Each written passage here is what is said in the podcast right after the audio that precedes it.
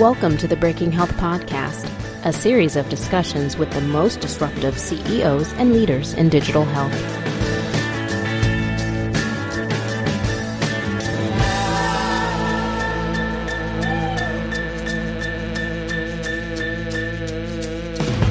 Hey everyone, this is Tom Salemi. Welcome back to the Breaking Health Podcast. Very happy to be joined by our superstar host, Steve Krupa. Hey, Steve.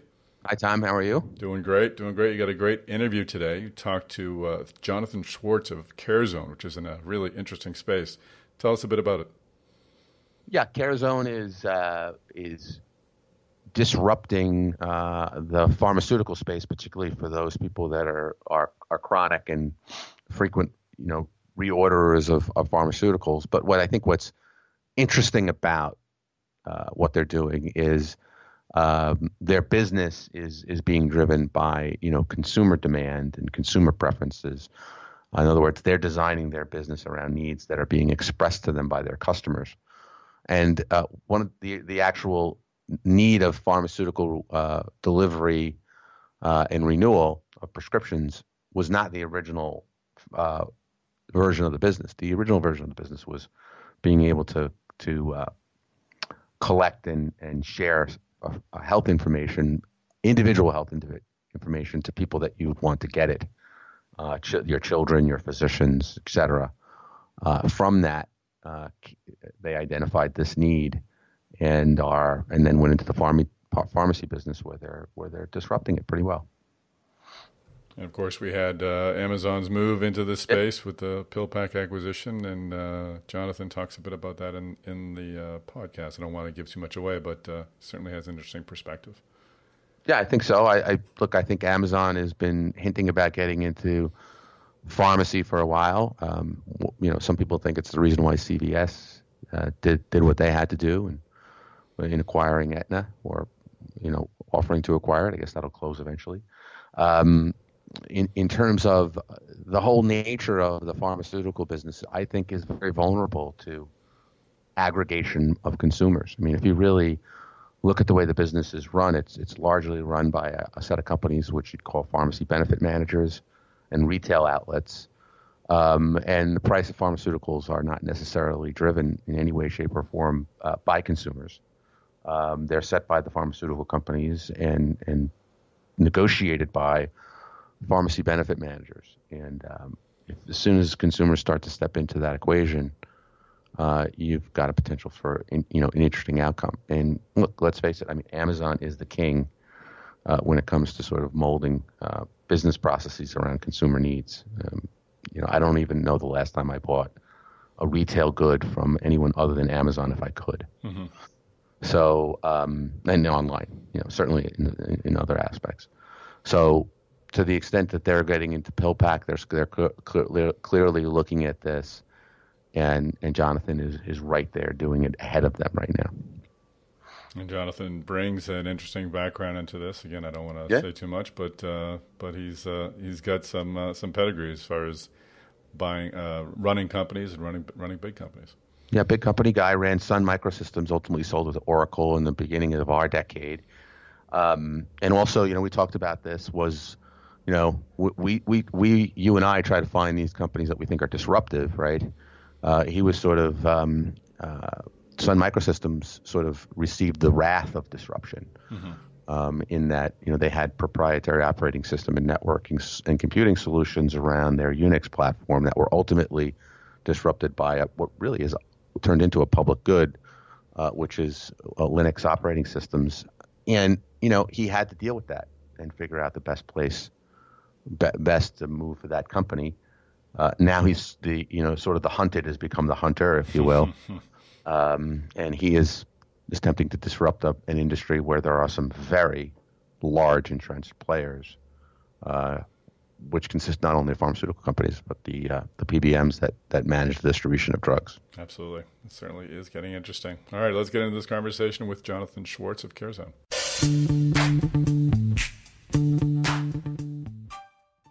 Welcome uh, to the Breaking Health podcast. I'm here with uh, Jonathan Schwartz of CareZone. Welcome to the podcast, Jonathan. Hey, thank you, Steve. Thanks very much.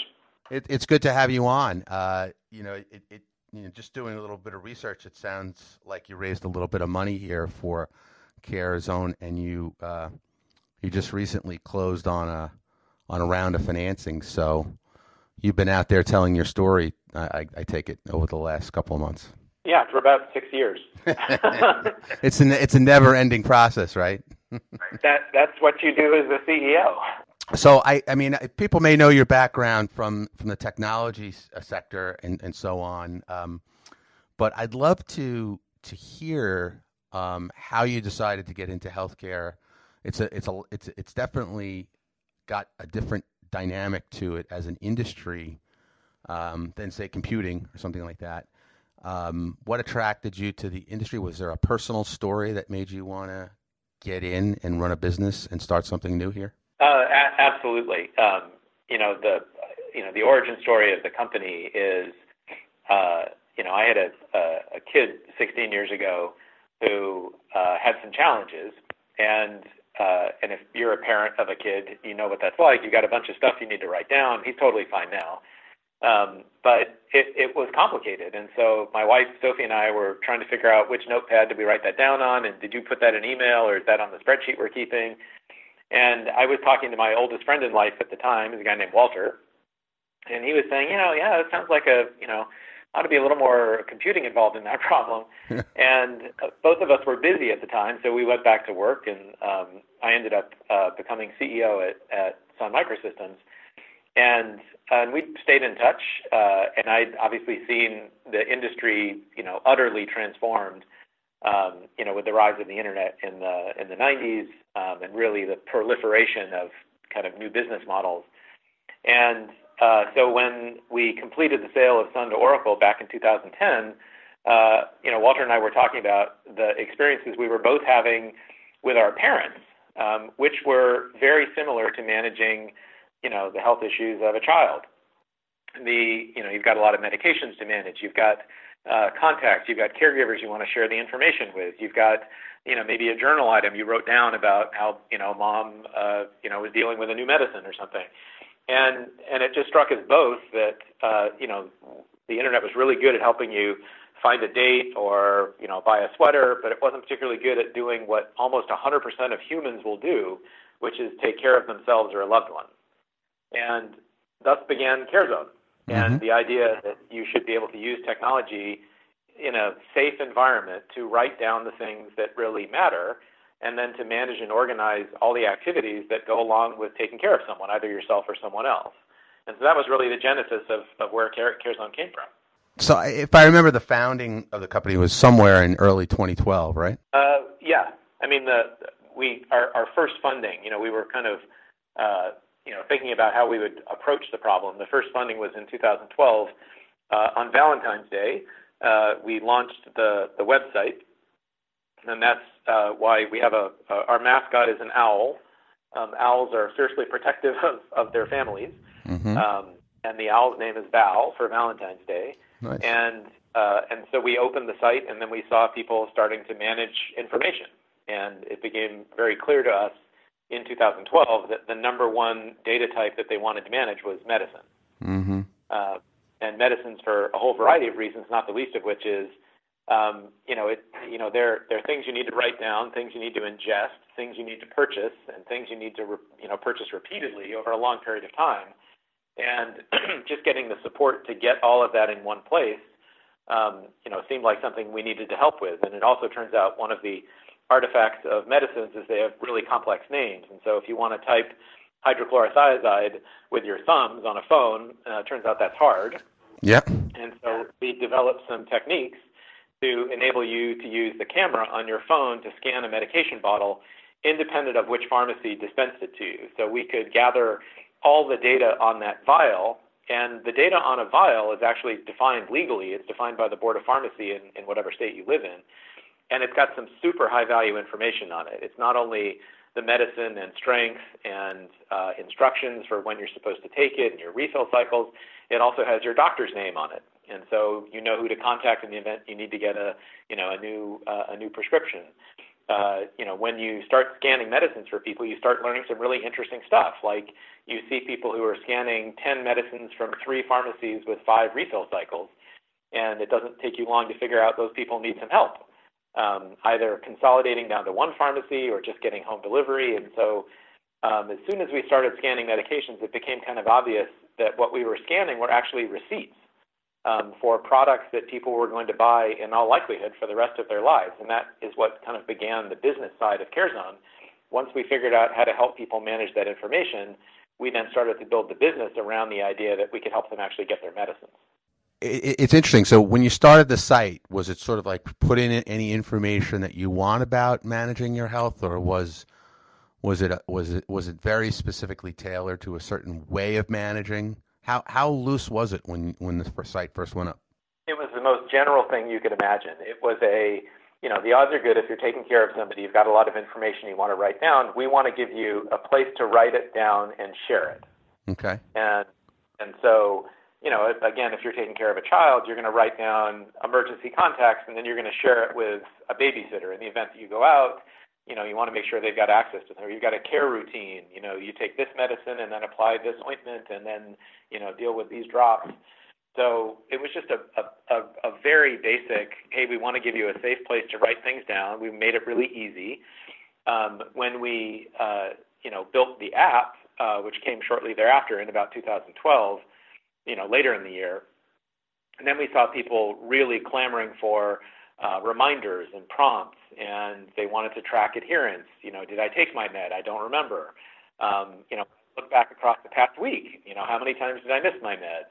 Um, you know, and we just began to see more need for calendaring and coordination of volunteers and kinds of, you know, all the things that go into taking care of somebody. It's not just writing information down, it's making that information active and trying to really use it to simplify people's lives. That's cool. I, I mean, I, I, how did they find the site initially? Did you advertise? Did you buy space on WebMD or some other medical sites? What was the way that people got to see what you were up to? So we're to this day we're we're about 50-50 paid versus organic. Mm-hmm. Um, we have a lot of um, you know emergency responders or professional caregivers or um, you know family members who introduce folks to CareZone. So you know uh, you know health healthcare in general tends to you know have a negative viral coefficient. The yeah, last sure. thing in the world share your med list with somebody. Yeah. Um, just plain old um, you know, word of mouth gets us our, you know, and, and we've had relationships with healthcare systems. We had a relationship with AARP for a while.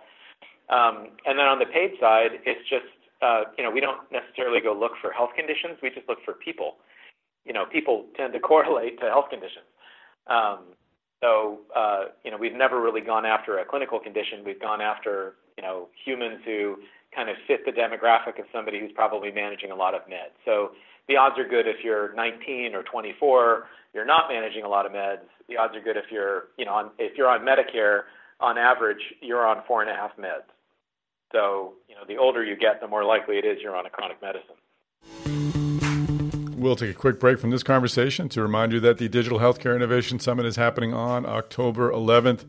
We have some great speakers lined up. We'll be announcing them very soon, including uh, some very very big names in the uh, in the industry. So you can of course wait for the uh, wait for us to tell you who's going to be there, or you can just uh, register and trust us that it's going to be a great day. Go to dhis.net to register for the Digital Healthcare Innovation Summit, which is happening on October 11th in Boston.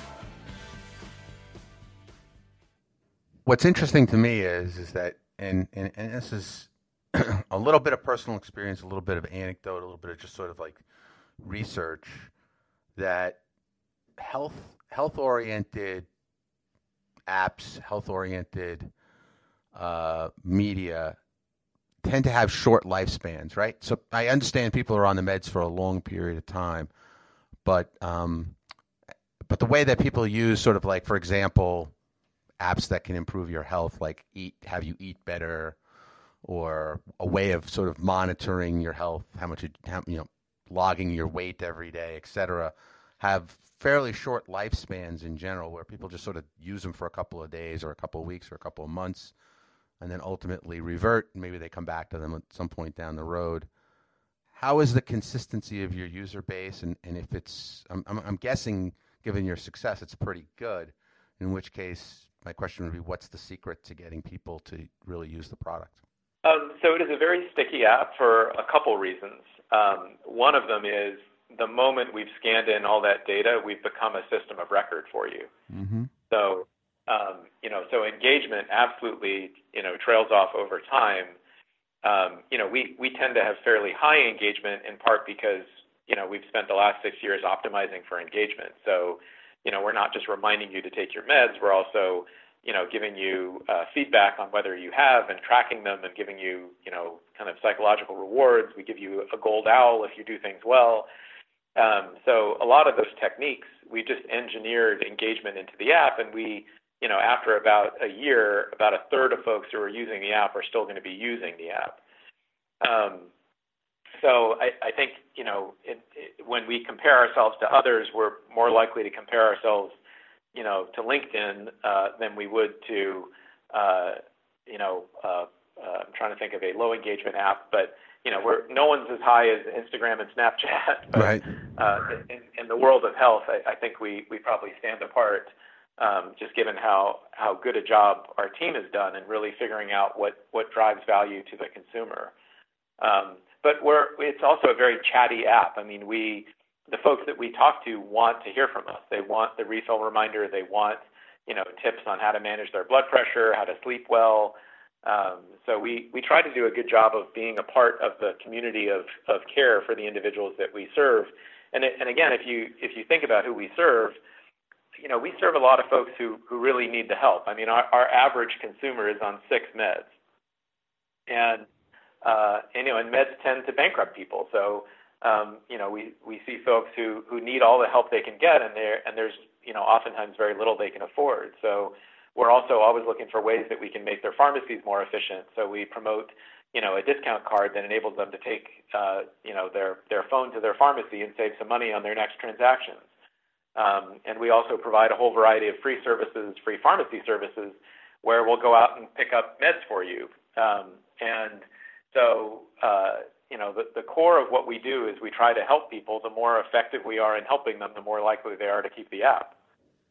So as you sort of collect, so uh, it sounds to me from your story, you got you, people started to use the um, to use the app, um, and then and then you had to say, well, what what services should I be providing to this uh, population where I can begin to earn some money on on what they're doing? It, it was less subtle than that. It was we had uh, a whole variety of consumers say, "Look, I love your app, but I'm really tired of all the help you're giving me when what I really need is for you to get my meds to me. And so at that moment, we had to figure out if we could get a license to be a pharmacy in the state of California. And it turns out a venture funded company can't get a license to be a pharmacy in the state of California. I don't know if Amazon can get it, to tell you the truth. We'll, I guess we'll find out at some point. Uh, they can because they're a public company. And so, I mean, a funny story is when we when we started trying to figure out how to generate revenue, uh, and people were asking for their meds, we turned to a company called PillPack and said, "Hey, we know how to generate leads. Why don't we send them to you?" Um, so that was our our first experience in kind of validating that we knew how to generate customers. Mm-hmm. Um, so we ended up, uh, you know, creating a separate entity. Um, you know, that was the pharmacy, and now CareZone Pharmacy um, is dispensing uh, out of Richmond, California, and there's another sub that that dispenses out of Tennessee. Um, and and and so that then became a, a means of driving revenue, um, you know, for for both companies, which is figuring out how to how to make sure that we get meds to people. But if you're familiar at all with the world of pharmacy, it's it's made very complicated by this kind of layer of company that sits in the middle and just siphons value out of the out of the system. And if you're in the, if you're a technologist, you're horrified that this tier even exists. So those kind of pharmacy brokers who sit in the middle and try to vector all the revenue to themselves, you know, end up being your competition because you've got to find ways to leverage the laws and regulations to make sure that you can go serve consumers who need help.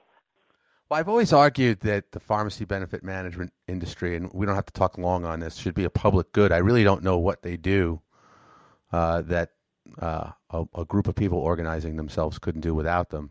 I, I think that's exactly right. I mean, there's there's a, you know organizations called GPOs, group purchasing organizations, yeah. which simply exist as nonprofits to aggregate purchasing power. Um, and what happened with the PBMs is they they began as group purchasing organizations, just aggregating purchasing power, and then they figured out they were going to vector all the purchases to themselves. And you know, one of the problems with group purchasing organizations, which is in part what what makes them to be nonprofit, is their job is to get a lower discount, you know, or as, as big a discount as they can every year.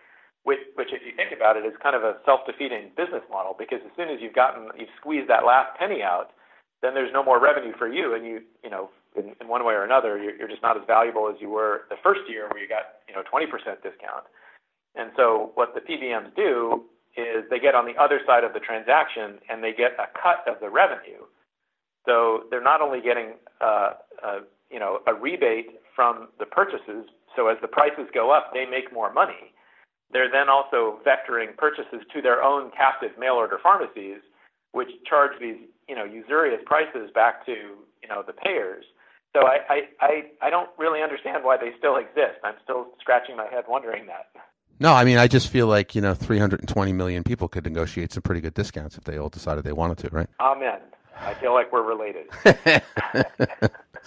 well, I don't really believe in socialism, but in, in, in this particular instance, it seems to me if the only goal is to get a better price of drugs, uh, you know, it's like let's get together and get a better price on drugs, and let's do it the right way. You know. Well, and I, I don't know if you know the, the dirty, the sordid history of this, and and so what uh, what you're alluding to, obviously, is that uh, America, on behalf of Medicare, doesn't negotiate with the drug industry. So the, the VA, the Veterans Administration, does negotiate as, as a single entity. It has more purchasing power than almost any other organization on earth, and it gets fabulous prices for, for you know, for veterans and soldiers, which is great. But for Medicare, which is what you know pays for a huge amount of medicine in the U.S. going to our you know largely our senior folks, um, they're disallowed specifically. Uh, the, the CMS is disallowed from negotiating directly with the drug manufacturers, and the reason why that's the case is back when the legislation that uh, that said that Medicare would start paying for drugs was passed. It's called the Part D legislation there was a Republican congressman named Billy Tauzin who made sure, written into the legislation, was a prohibition that uh, the, that the government could not di- negotiate directly with the drug manufacturers. And you'll never guess what happened when Billy Tauzin left Congress. And he became a lobbyist for the drug companies? He became the president of the American Pharmaceutical Lobby. so uh, it, it is I mean, that alone probably costs America forty or fifty billion dollars a year. Sure. And then you add in all the intermediaries, and there's another fifty billion dollars a year. So I think there's a there's a lot of savings that could be happened with some, you know, to, to your point, that could happen if somebody just decided to change the way the system works, and all that money would go back to you know helping people be well as opposed to you know bankrupting them. But and I and I think you know just kind of getting back to the the origin story of CareZone you know what technology tends to do is it tends to make things more transparent. They become more visible. And as a result that visibility drives efficiency. And i think you know my interest on the technology side was you know just watching what it was like caring for a family member. Um, you know every other b2c market if you think about it whether it's banking or media or transportation or travel they've all been completely reinvented through technology but pharmacy was completely unautomated and undigitized. And so when we started looking at ways of appealing to a broad market, trying to basically digitize pharmacy and to help people get better access to medicines, there are absolutely um, you know intermediaries who who fight with us. I mean, to this day, Express Scripts still doesn't want us to exist. Um, but consumers really want the help. I mean, people are really, really loyal to convenience. And you know, why shouldn't your experience of interacting with a pharmacy be as delightful as your experience of interacting with Netflix or interacting with iTunes? Mm-hmm. Um, and that's in essence what we tried to build. And I think Amazon's acquisition of PillPack, you know, we looked at as you know they were our number one competitor. So on on the one hand, uh, you know, it's bad news. Uh, Amazon isn't known for losing. Uh, on the other, it's great news because it really kind of makes the point um, the market is going to change, and I know a lot of the intermediaries and, and incumbents are saying, "Oh, it's more complicated than it looks." It's not. You know, we're proof of that. We've been able to stand up and scale up a, a big pharmacy. Um, and uh, and and with that, uh, you know, with Amazon's entrance and with I think the arrival of e-commerce to, e-phar- to, to, to pharmacy, I think we're going to see radical improvements in uh, effectiveness, in customer service, in convenience, and all the things that CareZone has been trying to do, you know, for the last five years. I think that's going to become commonplace. Those that will be table stakes. And if you don't have that level of uh, automation or convenience for the consumer, the consumer is going to leave. You know, I think at the end of the day, Amazon wins for a variety of reasons. One of which is it just makes life more convenient for yeah, people. It does. Um, that that has been the opposite. You know, I was talking to one big uh, retailer recently, and I won't name who, uh, who who said to me, and I, I state this all, in all seriousness. He said, "That's fine, but pharmacy's different. How how is Amazon going to get our customer list?" wow. like, wow, you must not be paying attention. Not because paying they already attention. had your customer list. I'm I'm going to guess, but I, the way you've gotten is you've inserted yourself actually into the networks of the PBMs. So you have to be part of the PBM network in order to fulfill scripts. Uh, in the instance that I'm insured by uh, insurance com- by an insurance company that uses, say, Express Scripts, just to pick a name, as its PBM. If I want to fulfill my drug purchases through you, you do you have to be in that network in order to do that? Absolutely. And CareZone Pharmacy is in network uh, with almost every PBM. Um, Express Scripts right now is trying to fight with us because they don't like the fact that we're, um, you know, taking customers who Express Scripts want to wants to bring to their mail order pharmacy. Um, but at the end of the day, the, the law is very much on our side. There's there's a a, a law, um, you know. So if you're familiar with network neutrality, and I suspect you and your listeners are, Sure. um, there's an equivalent law in the world of healthcare called uh, the Any Willing Provider Statutes.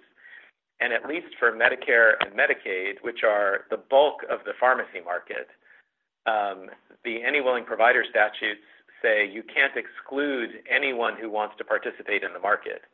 And so that uh, that's a pretty important regulation. Um, and Express Scripts is attempting to violate it, and I suspect they're going to be told by regulators that they can't. Um, but ultimately, that's what ensures that the most vulnerable segments of the population, who really are who CareZone serves, you know, primarily, um, will get access to whatever services um, that they wish. Um, you know, the government's the payer; the government gets to make that that call, not not Express Scripts. So when when you begin to, there's a lot of questions I have for you here, and I'm going to try to be succinct with them because I don't want to make this you know too too long of a discussion. I know we both have have other things we got to do today, but I, I have to ask. You know, it feels to me that um, you've got a lot of information on the population of people that you're serving with this, and I guess one thing that you can do is sort of aggregate. You know, oh, I've got a lot of people with this insurance, or I've got a lot of people in this area of the country and begin to sort of force your way into these networks, which is which I'm guessing you were able to do. Um, but what are you able to do with this data? It is to some extent private, right? It, it's it's some. It, I don't know if it's legally PHI or not. I guess some of it is. Um, so what what are you able to do on behalf of your customers with this information in order to serve them? Uh, so first of all, we look at the information that consumers have shared with us as their information. It's not ours. Okay. So, uh, so the kinds of things we do is we ask a consumer, for example, would you like us to compare your uh, drug list today against a couple of different Medicare plans to see if your copays might go down if you moved plans? And if the consumer says yes, then we go off and we do the analysis and we tell them which Medicare plan they should move to. Um, beyond that, we, we haven't really spent a lot of time focused on the clinical side of things beyond being a pharmacy.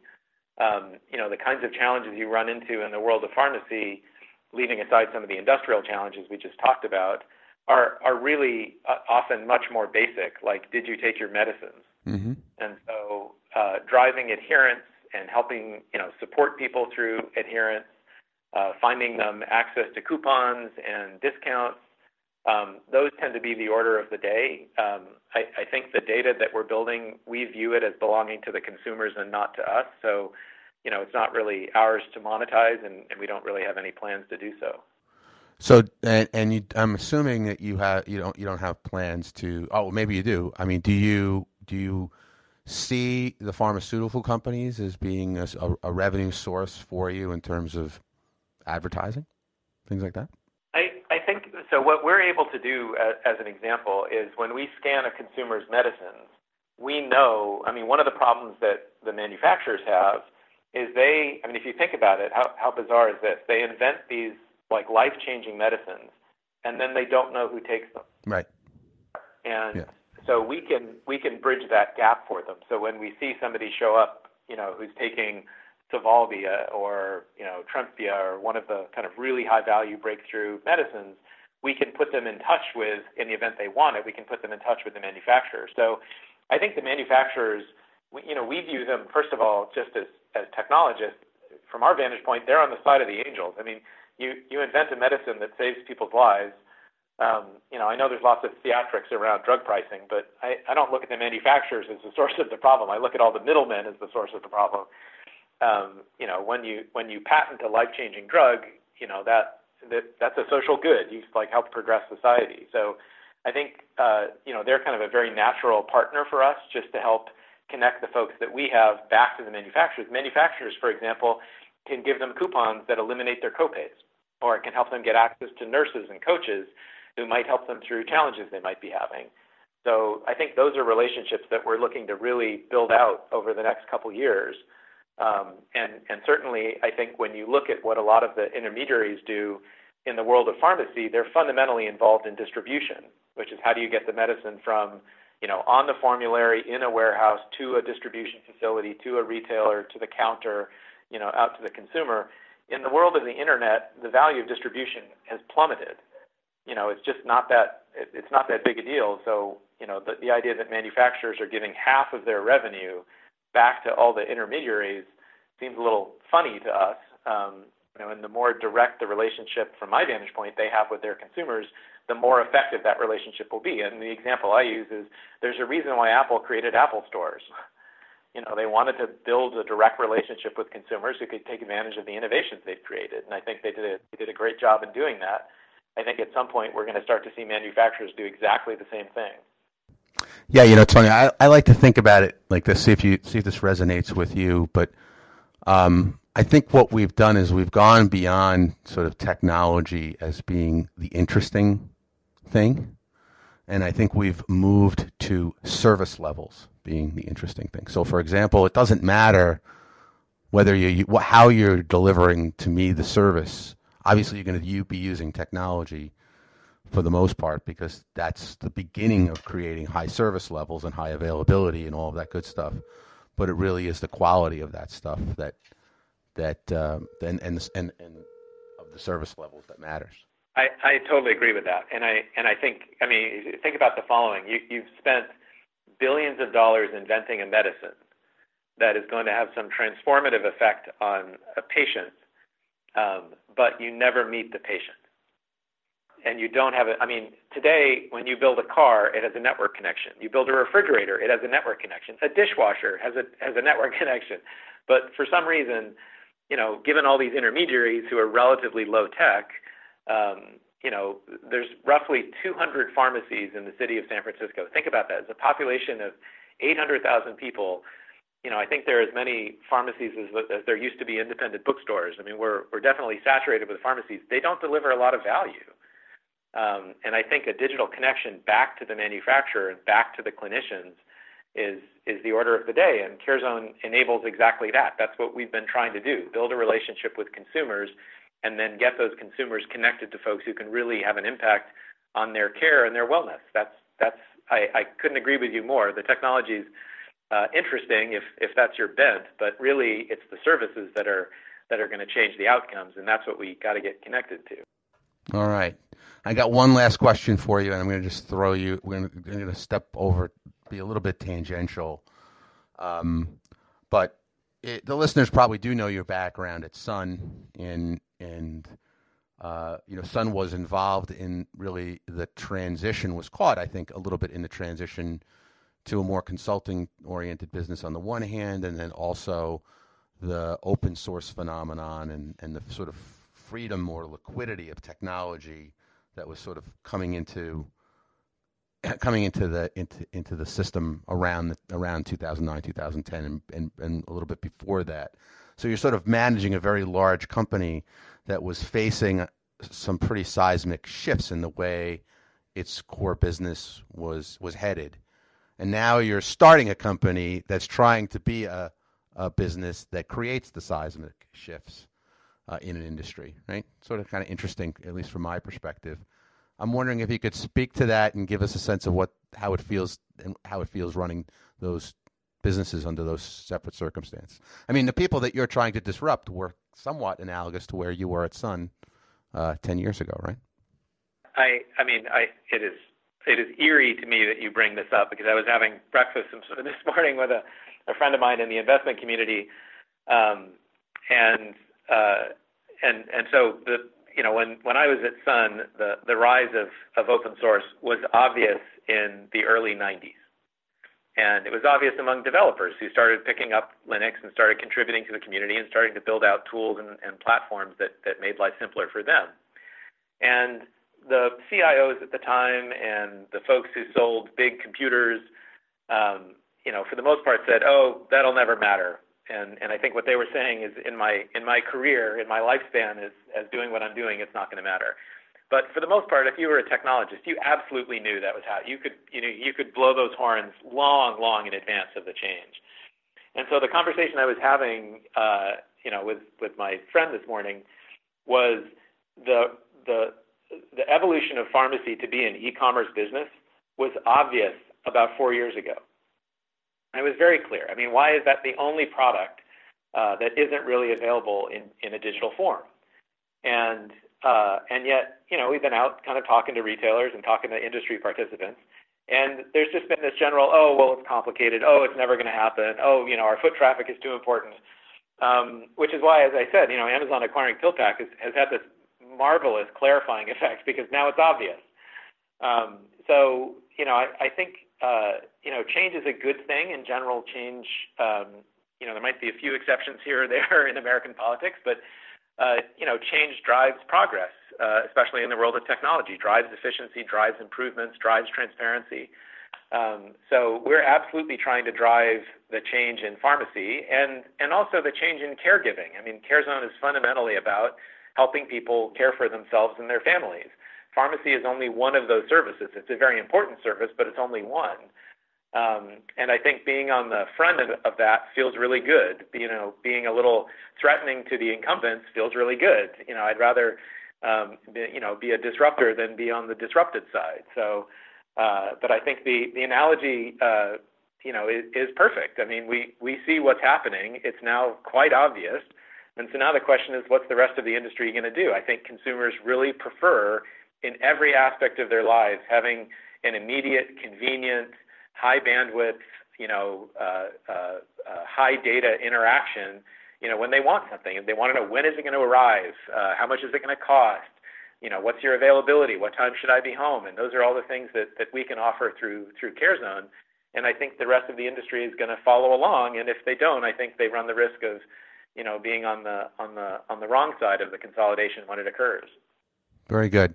Well, we've we've run out of time. Last last thing on on your end. Um, how do people find out more about CareZone? Are you still blogging? I know you've been you were one of the first sort of famous bloggers back in the old days. Um, you know, I started I, I started tweeting recently again. It's been a while, um, in in part to counter some of the you know libelous things that Express Scripts was saying about us. Um, and uh, but you know, to find out more about CareZone, go to your app store and download CareZone, and you'll you'll you'll know a lot about us. I mean, we're very obvious with what we do and how we do it. So, um, and look, Steve, I, I really appreciate your taking the time. It's been it's been great chatting with you. All right, well, that's a wrap. Thank you, Breaking Health Podcast listeners, for joining us on the podcast. If you would, please subscribe to the podcast so we can send future podcasts directly to you and your listening device. Please do tell your friends about the podcast. If you are so inclined, you can also uh, let us know how we're doing. Give us a ranking on iTunes. Uh, give us uh, leave a comment there. You can reach me at Twitter. I am at MedTechTom, and you can email me as well, tom at healthegy.com. Healthegy is spelled like the word health, followed by the letters E-G-Y. Healthegy is the producer of the Breaking Health podcast in many great events, including the Digital Healthcare Innovation Summit, which is happening on October 11th. Again, folks, our co chairs, Bill Geary and Robert Mittendorf, are doing a hell of a job this year. rounding up some high powered speakers. You will want to be there. Please do go to dhis.net to register and do so before August 11th to get our discount rate. That's it. Tune in next time for a great tale of innovation on the Breaking Health Podcast.